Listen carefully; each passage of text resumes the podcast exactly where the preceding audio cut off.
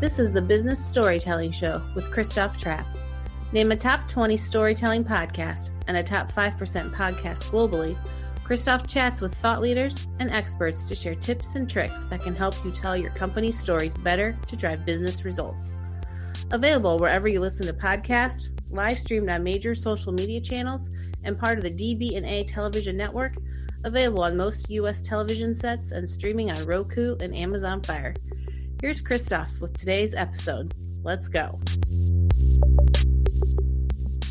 Today, we want to talk about internal communication strategies and tactics. So, what's interesting to me is that we focus so much externally. How do we get more leads? How do we build the brand? How do we get out there? How do we schedule things? How do we automate? Oh my goodness! I mean, you can just that's that's all we uh, spend time focusing on. It seems like sometimes, but internal communications matters as well, uh, whether you're a small company, big company, uh, whatnot.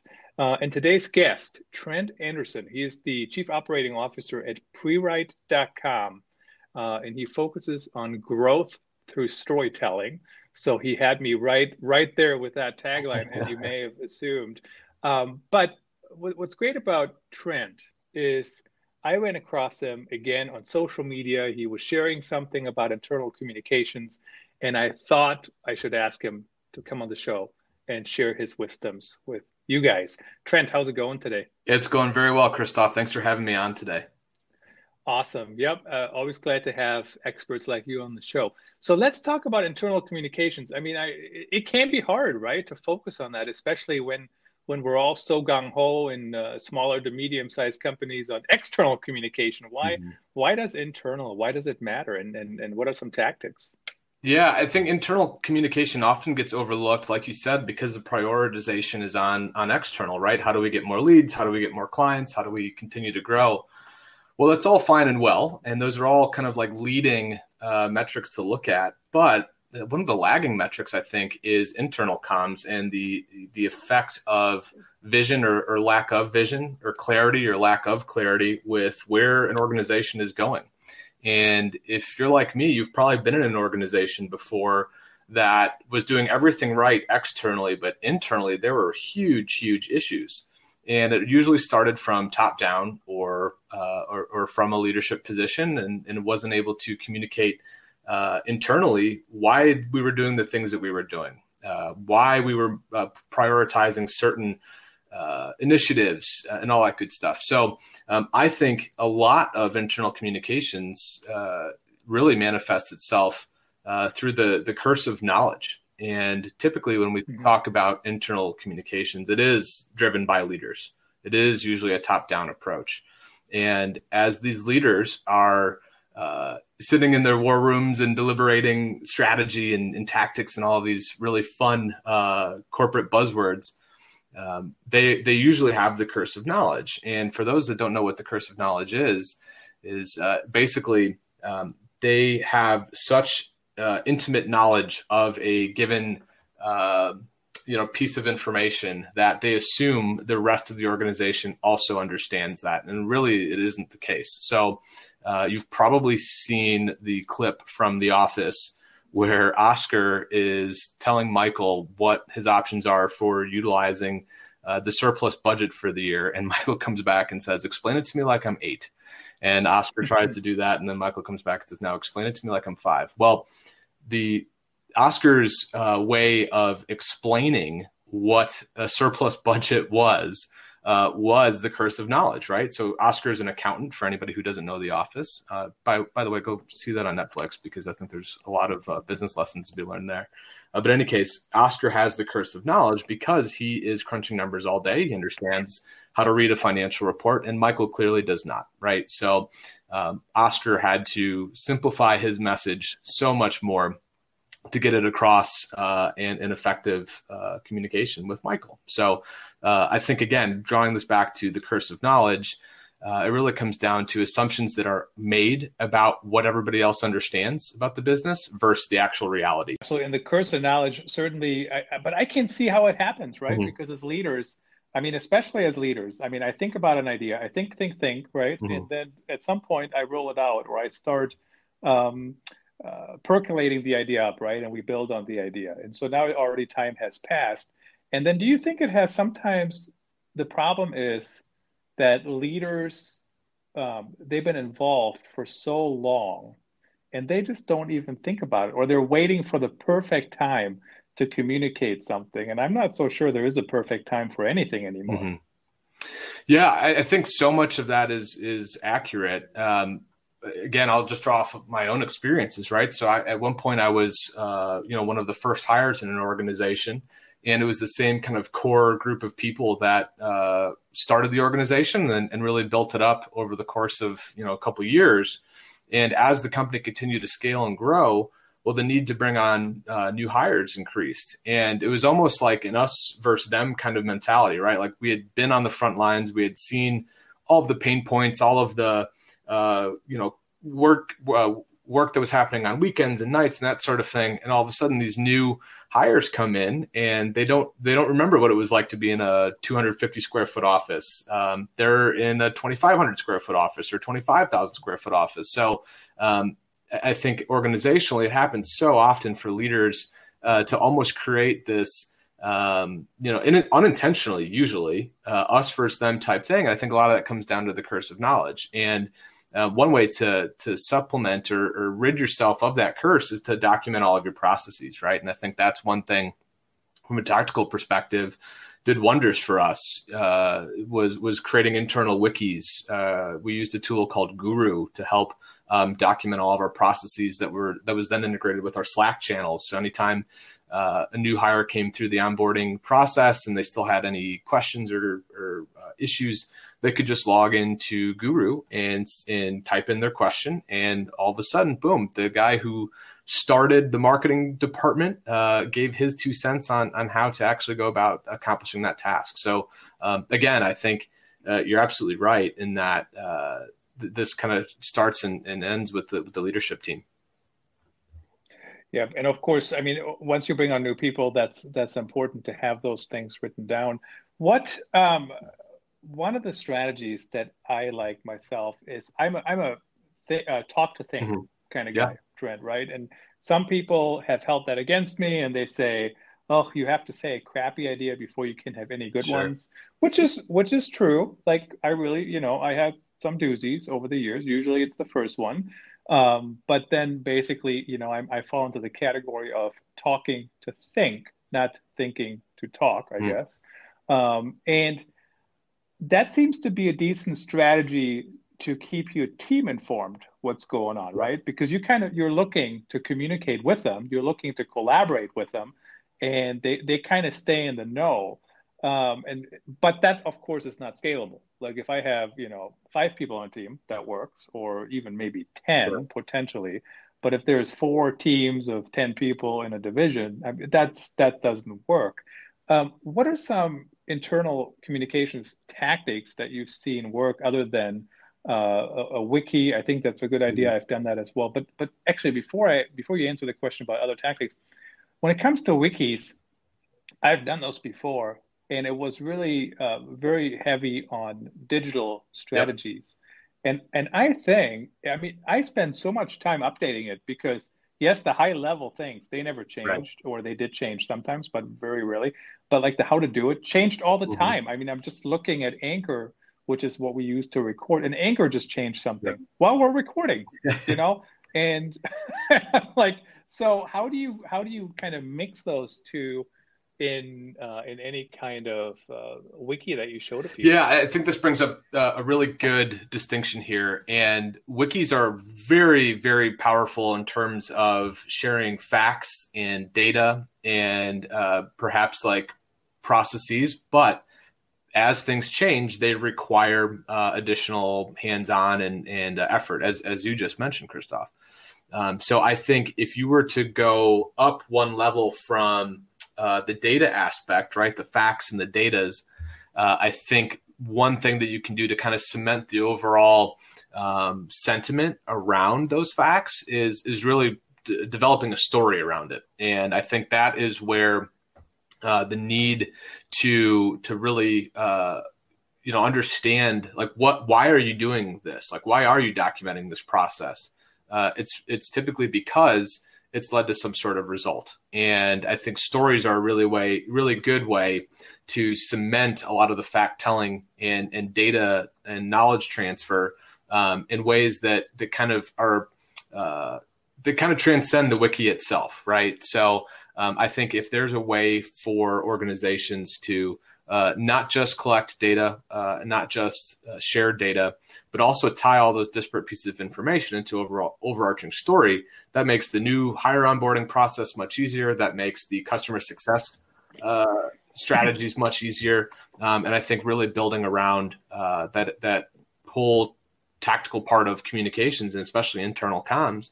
If everyone's telling the same story, uh, everyone understands the why, and every, everyone underst- under, understands um, you know what you're trying to achieve. So uh, I think that was where I would uh, differentiate, you know, between the wikis and then developing internal stories um, that help uh, guide the organization forward as well. You know, the other thing I just thought about as you were talking, the uh, you know the internal um, DNA, mm-hmm. I guess, for lack of a better term, is how you talk to each other. And I still remember one of the best best employee handbooks, and most of them are just horrible. Yeah. Honestly, many of them, maybe not most, but many and uh, it was a MedTouch. Paul Griffiths wrote wrote it, I believe.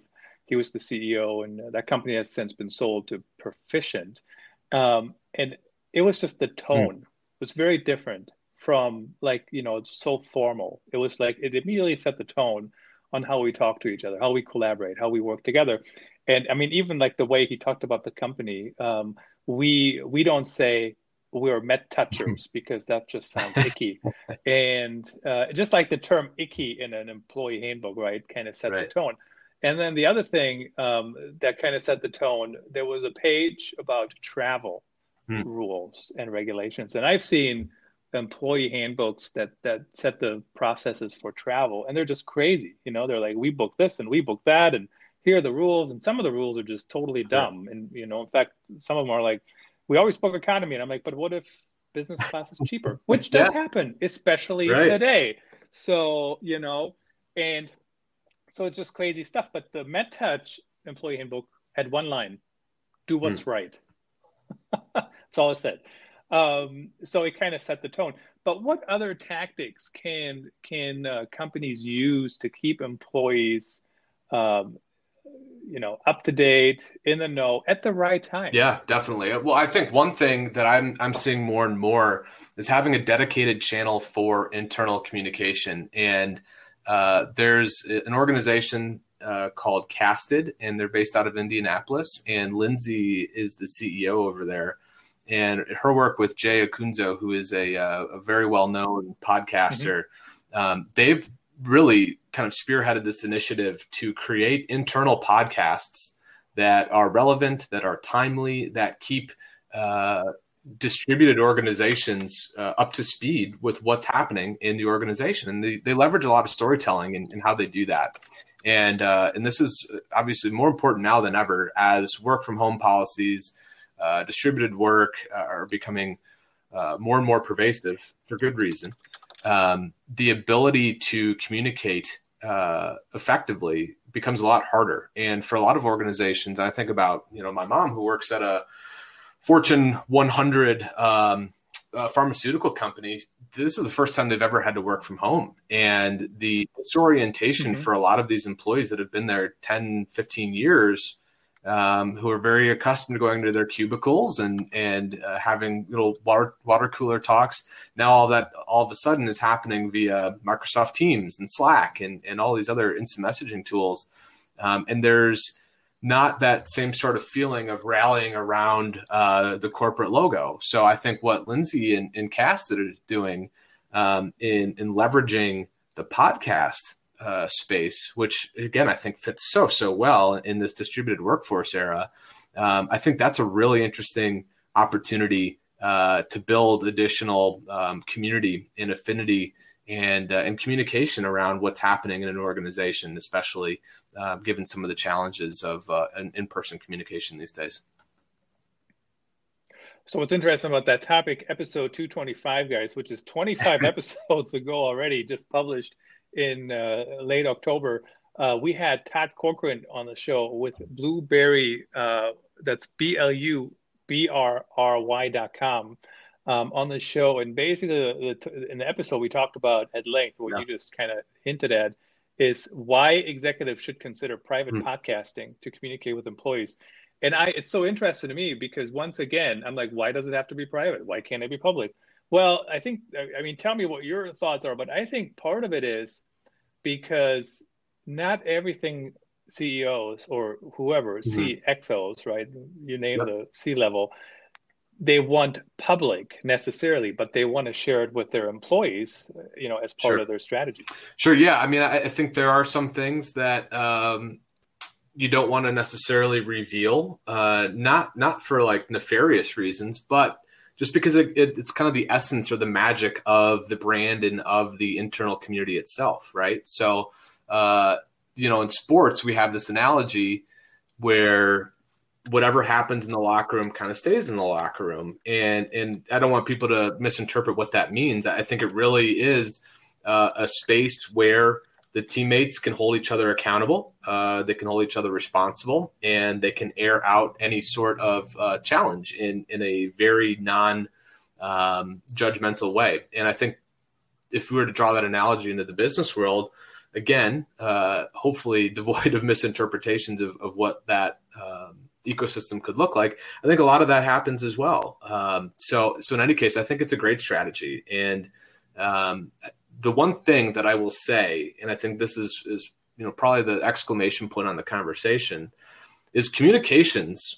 Very simply, communications creates confidence, right? So if you're a leader, a C-suite leader, and you're not constantly communicating the good, the bad, and the ugly of what's going on uh, internally, externally, so on and so forth.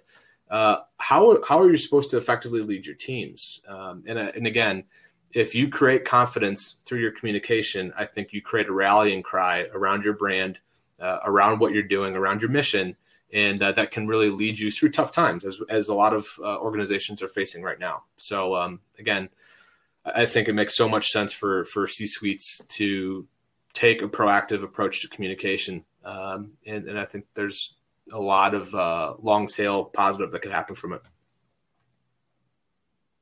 And what are your tips? I mean, I've certainly written memos yeah. for CEOs that then went out under sure. their name, right? And um, but it's not them, and that's I guess it's fine to an extent when they're their thoughts, right, right and their strategies, and just kind of um, make it make it move faster. But what what are some good ways? Uh, what's a good um, interval to get in front of people. I mean, I I remember, uh, well, not remember, but like uh, you know, yep. if you have a Slack channel for a team, I mean, mm-hmm. it's it's all the time, right? Um, and you kind of have to figure out what you say and what you do on there, and when do you schedule a meeting. I also like to do mm-hmm. Fridays, you know, so every Friday send out a thing saying, "Hey, here's some of the good things I noticed, and what did I miss? Um, add it." So if you, you know, so people can add it if it's like yeah. a Basecamp yeah. or another tool like that. Um, and funny story here, Trent. I actually I did a, uh, podcast version of a Friday before, and people said, "Oh, we don't like that. We we rather have it written." And I think that was because they didn't want to listen to the whole thing. Sure. They just wanted skim. to yeah. skim it. Um, you know, but what's the right interval? How often? I mean, when I hear CEOs say, oh, "Hey, we need to do a quarterly update," and I'm thinking a quarterly update. I mean, that's like that's a long time. Yeah, definitely. Well, I think the the cadence there really kind of comes down to organizational size, right? So uh, it's less about C suite versus like division. It's it's more so like um, if you have the ability as a C suite member to get in front of your your teams often enough, you should do that. And honestly, given like internal communications, everyone should should probably know what's going on. If you have a team of you know, call it five up to, to 50, right? The organization is not big enough to not uh, have that level of, of insight as to what's happening, uh, you know, day in and day out.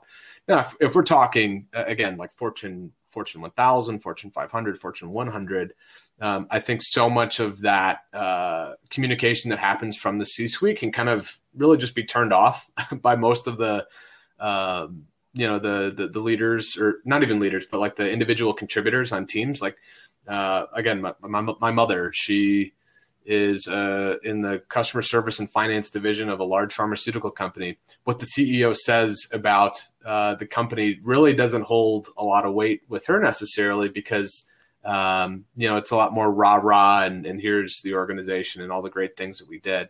But if she were to get that same level of communication from her division head or uh, her boss's boss, it might be more relevant. So um, ideally, I think the the cadence really kind of comes down to organizational size and whatever that expectation is in terms of uh, of winning. Now, uh, I will say that uh, a lot of the C-suite, regardless of, of, size, they only want to accentuate the positive of of what's happening in in organizations, and that could be external or internal.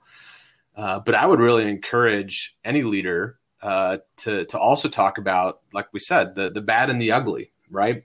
Um, and I think to borrow from from Jocko Willink, if anybody's familiar with a former Navy SEAL um, and some of what what he says, uh, when bad things happen, you you want to say good, right? So we lost a client, good. Now we have a chance to review our customer service and customer success practices to to create stickier relationships, uh, so we don't lose the next client. Um, or we we lost out on this proposal. Okay, normally people would say, "Oh crap," but we're going to say good, and we're going to reevaluate our process, or we're going to say uh, good. They probably weren't going to be the best fit for us anyway because they're a little bit outside of our ICP. Um, or, you know, uh, profits are down and, and costs are up. Good. Uh, this gives us a chance to refocus on what's core to our business and uh, and come out on the other end, uh, you know, better than we were before. So uh, again, I think that's a that's a very broad, sweeping answer to your question, Christoph. But but again, I do think um, it's it's incumbent upon the leaders to take communication uh, very seriously, and uh, it's not that hard. Uh, it just has to come down to uh, commitment. Yeah, and I, I, think it's it comes natural to many of us, especially when we grew up mm-hmm. in marketing, right? To uh, to talk about the positive. And I, I was just thinking about, uh, of course, we're currently in the COVID pandemic still. Yep, um, yep, Iowa, you're in yep. Illinois, I think, right? Um, like so, I can't right. even visit Chicago without quarantining for two weeks. And now they, uh, now they in Iowa, the Iowa governor uh, had a press conference the other day. It started relatively positive, or or not positive, but just kind of like her talking. And I, I looked at my wife and I said, "Oh, the hammer is going to drop here in a minute." And I'm like, just get to the point. Tell us what the tell us what the thing is. And this is not a political statement. It's not about Kim Reynolds. It's about that's very common, right? I mean, I've seen the emails when when CEOs send an email announcing a, a crapload of um, yeah. layoffs, and the, the, first half of the email is about yep. how wonderful everybody is, and it's in journalism, yep. of course, we call that bury the lead. How? Um, oh, and then the other example, it was actually, guys, this was episode 247, published on Thursday. Amazon star ratings, how Amazon calculates them for different countries. Mm. So I was looking at a different country, and my book, my book's star rating was lower than in the U.S. Mm. And I was like, why? How? They don't like me there. Well, it's because um, how Amazon calculates them, right? So basically, in a nutshell, if you don't have any local reviews in that country, it only takes the verified purchases. So if you have a lot of negative reviews, it's a little lower in the verified purchases. If you have a lot of higher ones, it's a, it's a little higher. So all the other ones where people buy the book mm. from me aren't counted. So I wrote about this, right? Because I thought it was interesting. But why do I want to tell people that in Germany, my book is rated at three stars? Right. You know, it's not that good. Um, but I thought it was more valuable to share how Amazon calculates the star ratings because I thought it was kind of interesting. And I mean, there is actually some thinking behind it. So, how do we get people to embrace the negative, that it's okay to share things that are not working or that we need to work on? It? Yeah, well, I think uh, the understanding that everybody is human, right? Uh, I think goes a, a really long way. Mm-hmm. Um, you probably hear a lot of a lot of pundits and, and talking heads and quote unquote thought leaders talking about empathy right? And I think uh, one of the big misconceptions is that like empathy can be developed overnight. Um, I'm of the opinion that some people are, are, born a little bit more empathetic than others. Uh, that doesn't mean you can't increase your level of empathy, but it takes time. It's it's a it's a intentional practice. Like you have to truly try uh, over the course of the long haul to become uh, more empathetic. And I think um, that's that's an issue that a lot of people face. Um, so absent like the ability to snap your fingers and all of a sudden, hey, I'm I'm Mr. Empathetic now.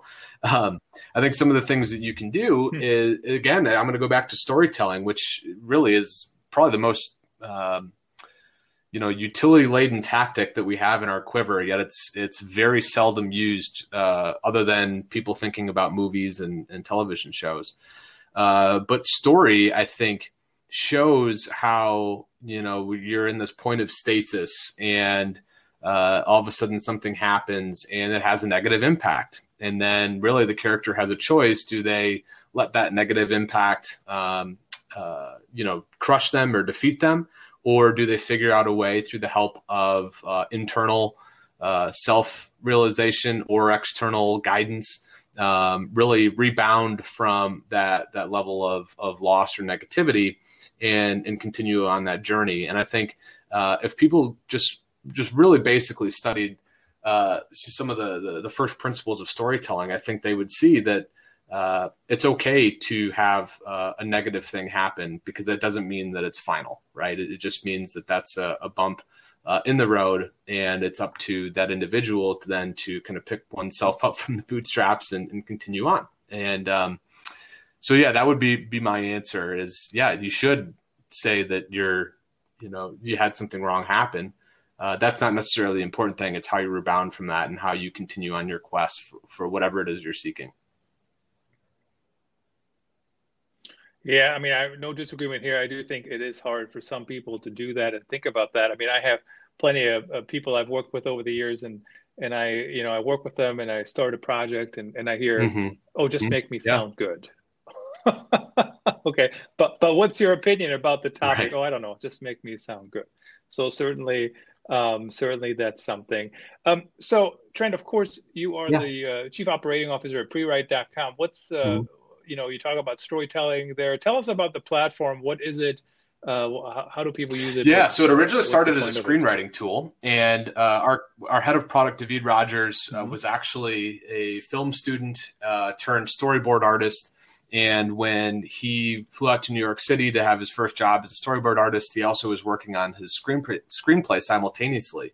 And uh, being a more visual learner, as he sat down to write his own first screenplay, said, "Man, I really wish I could take those elements of like the visual aspect of storyboarding and apply it to screenplay." And that's when like PreWrite version 1.0 actually started. And for those that, that, aren't familiar, I mean, there's there's many ways that we learn, uh, but one of the more uh, impactful and, and, stickier ways we learn is through visual orientation. Um, and if you remember, you know, sitting through mm-hmm. very boring high school classes, uh, you know, sometimes uh, if there was a depiction on a chalkboard, it might have helped you, uh, you know, understand or, or, realize a concept better than just having a, a, teacher drone on and on and on about it. Um, but in any case, that was kind of the, the first foray into story. Now, when I joined uh, PreWrite, I knew that there was an application uh, outside of just screenwriting. And I've always used story personally in, in my uh, sales and marketing career to uh, have greater impact uh, in, in, in more meaningful conversations. So um, that is where we started to adopt the or adapt the system to fit uh, different elements of of uh, business, of content creation, um, all with story kind of uh, around the the central thesis there. Um, and the funny thing about story is we've been telling stories, you know, literally since uh, cave paintings. And the three act structure, which some people might have heard of, actually started with Aristotle. And the the funny thing is, we've been telling the same stories literally forever. All we're doing is changing out the characters and the environments that these stories are are uh, living in.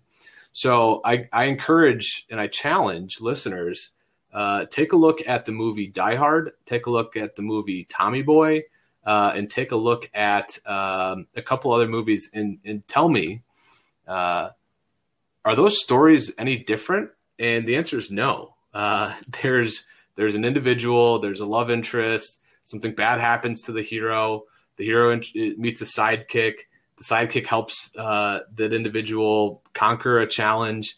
Uh, you know, all all's well at the end. Um, and I think again, looking at storytelling through the frame of movies, we've all we've all seen that. But that same uh, amount of storytelling can be applied to individual sales conversations that we have with prospects. It can be applied to uh, our 2021 content planning. Uh, storytelling can and should be uh, utilized more often by by by business folks internally and externally uh, because it creates emotion. And now more than ever, I mean the the, the tried and true efforts that we had uh, and call it you know the sales and marketing automation era, uh, which I, I think I'm I'm ready to to proclaim as dead. I don't know about you, Christoph. Um, but like the the efficacy of a lot of these uh, automation things just isn't there anymore. So absent the ability to load in 500 contacts from ZoomInfo and, and hitting you know go on an outreach campaign, uh, what are you going to do? Uh, I think it comes down to uh, identifying again. Here's this ugly word: empathy. Uh, you know what makes people tick, and what's made people tick uh, the last five years is the same as the last 500 years, and it really comes down to story because uh, these are emotionally charged, insight-driven, you know, methods of communication that help us feel something that really actually does have a physiological effect on our brains. So in any case, uh, that's that's the big picture with pre-write. Uh, but what people can use it for: uh, video sales letters, podcasts, uh, YouTube videos, uh, short form uh, video content. we're working on on partnerships with a number of, of leading video marketing providers.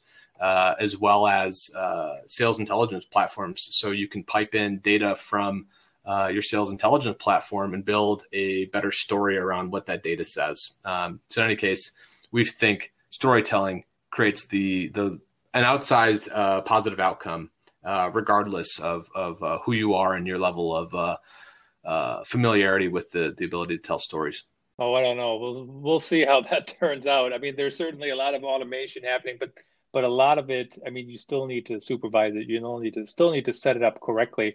But I certainly agree with the whole thing you mentioned. You just load up 600 contacts and send everybody the same crap. And of course, as we know, crap stands for content really annoying to people, and you don't want to do that. Um, what's interesting too, Trent, is I mean, storytelling, right. you know, hasn't changed that much. Um, and we actually, uh, I'll put a link in the show notes uh, when we had JJ Peterson on the show um, how to make your marketing more effective by using a storytelling formula. Um, so simple in theory, right? But it's also getting harder and harder because everybody is just getting overwhelmed with the content that's being thrown at them. I mean, before we came on the air, um, today we talked about when this episode will publish, mm-hmm. and of course, as you know, today is a Sunday. Uh, why would I publish on a Sunday? Well, because hardly anybody else publishes on a Sunday. Plus, I publish every day currently. But right. on the weekends, uh, there's no drop off, right? People, same amount of people listen. Sometimes there's more people listening just because I don't know if it's because I'm the only podcast publishing or not. Um, okay, so prewrite.com is the website. Yeah, Any definitely on, on LinkedIn. Um, on LinkedIn.com slash in slash growth Trent. Uh, and I, I try to publish something useful for, for my audience daily. Um, we also have a, a podcast uh, sponsored by prewrite.com, and it's called Creator Stories. And that's where we interview uh, individuals and teams about uh, their, their content creation journey and their storytelling journey. Um, we've had some awesome guests on uh, from marketing agency owners to Barstool sports bloggers uh, to everybody in between. So, um, yeah, Creator Stories available on uh, all your major podcast outlets uh, as well as on YouTube. Um, so yeah, I, I, I, love to hear stories. I love to to talk uh, with individuals about how um, you know they're facing the quote unquote new normal, um, and and I always do it through a storytelling lens. So uh, yeah, a lot of places you can find us. Awesome. Thanks again for joining us. And tomorrow we have Sam Horn on the show. How to make stories repeatable and retweet, retweetable. And Sam talks about how to do that in a way I could never do. I mean, I don't, I, I can't talk like that and explain it the way she did. It's a fantastic episode, 35 minutes of wisdoms from Sam. Thanks again for listening. Um, until next time. That's a wrap. Thanks for tuning in. Please rate and review our show on your favorite podcast channels. And don't forget to share this episode with your networks. We appreciate you. Until next time, let the best stories win.